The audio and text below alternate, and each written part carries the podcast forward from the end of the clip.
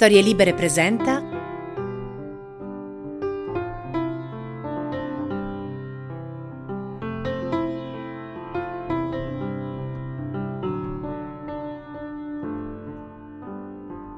L'alfabeto della paura. 21 storie di lettere coraggiose.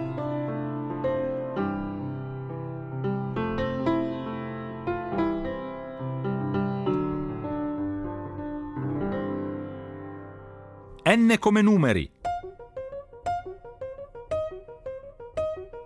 N aveva paura dei numeri. Non pensava fossero cattivi e nemmeno che gli facessero del male, solo che proprio non li capiva e allora si spaventava. Non riusciva a contare perché i numeri gli scappavano da tutte le parti. Non faceva in tempo a dire due che il tre era già partito di corsa e non riusciva più a riacchiapparlo. In classe tutti ridevano di lui. N pensava che i numeri fossero davvero troppo dispettosi e che volessero sempre farlo piangere.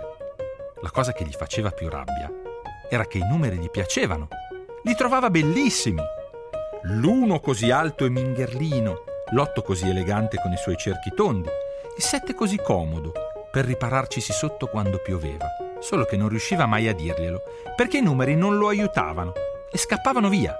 Non riusciva mai a fermarli. Ogni volta che arrivava al 3 succedeva qualcosa. Il 6, per esempio, iniziava a far ridere il 5, che si buttava per terra e faceva cadere anche il 4. E così contare diventava impossibile. Questo bambino non sa contare, diceva la maestra. Ma non era vero. Non era colpa di N se i numeri facevano tutto quel baccano e lo confondevano. Lui ci provava, si sforzava, ma proprio non riusciva a capirli. Un giorno, mentre scriveva su un grande foglio a quadretti, successe una cosa molto strana. L'uno si avvicinò allo zero. I due numeri si dettero la mano e restarono così, immobili e appiccicati. N pensò che fosse un dispetto e iniziò a singhiozzare. I numeri gli parlarono. Perché piangi? Perché siete dispettosi. Mi fate disperare e così la maestra pensa che io non sappia contare. Ma noi non siamo dispettosi. Certo che lo siete, guarda ora per esempio. Perché vi siete appiccicati? Perché noi siamo il 10. Non è un dispetto. Dopo il 9 ci siamo noi. Non sono mai arrivato al 9, fate sempre un sacco di confusione prima e io mi perdo. Quindi sai contare. Certo, ma ho bisogno di un po' di tempo, di poterci pensare. Il 10 restò in silenzio per un po'. Poi ebbe un'idea. Mm, potremmo provare così. Se noi ci fermiamo, gli altri numeri non possono andare avanti, non riescono a scappare. Quindi, se inizi a contare alla rovescia e parti da noi, gli altri saranno costretti a stare immobili finché non hai finito. Credimi, non siamo dispettosi. È solo che noi numeri siamo veloci, siamo sempre in movimento. Ma proviamoci. Noi li fermiamo e tu conti. Così li conosci a uno a uno e vedrai che smetteranno di scappare. Va bene, rispose N pieno di speranza. E andò proprio così.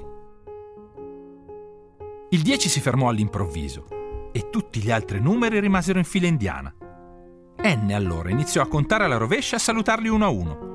Buongiorno signor 9, lei ha una bellissima coda. Buongiorno signor 8, sa che ho sempre ammirato quel suo vestito a cerchi. Signor 7, posso appoggiarmi solo un attimo per riposare? Ecco il signor 6. Ma lei lo sa che assomiglia un sacco al signor 9, però a testa in giù. Buongiorno signor 5, non è che per caso lei è parente di un serpente pancione?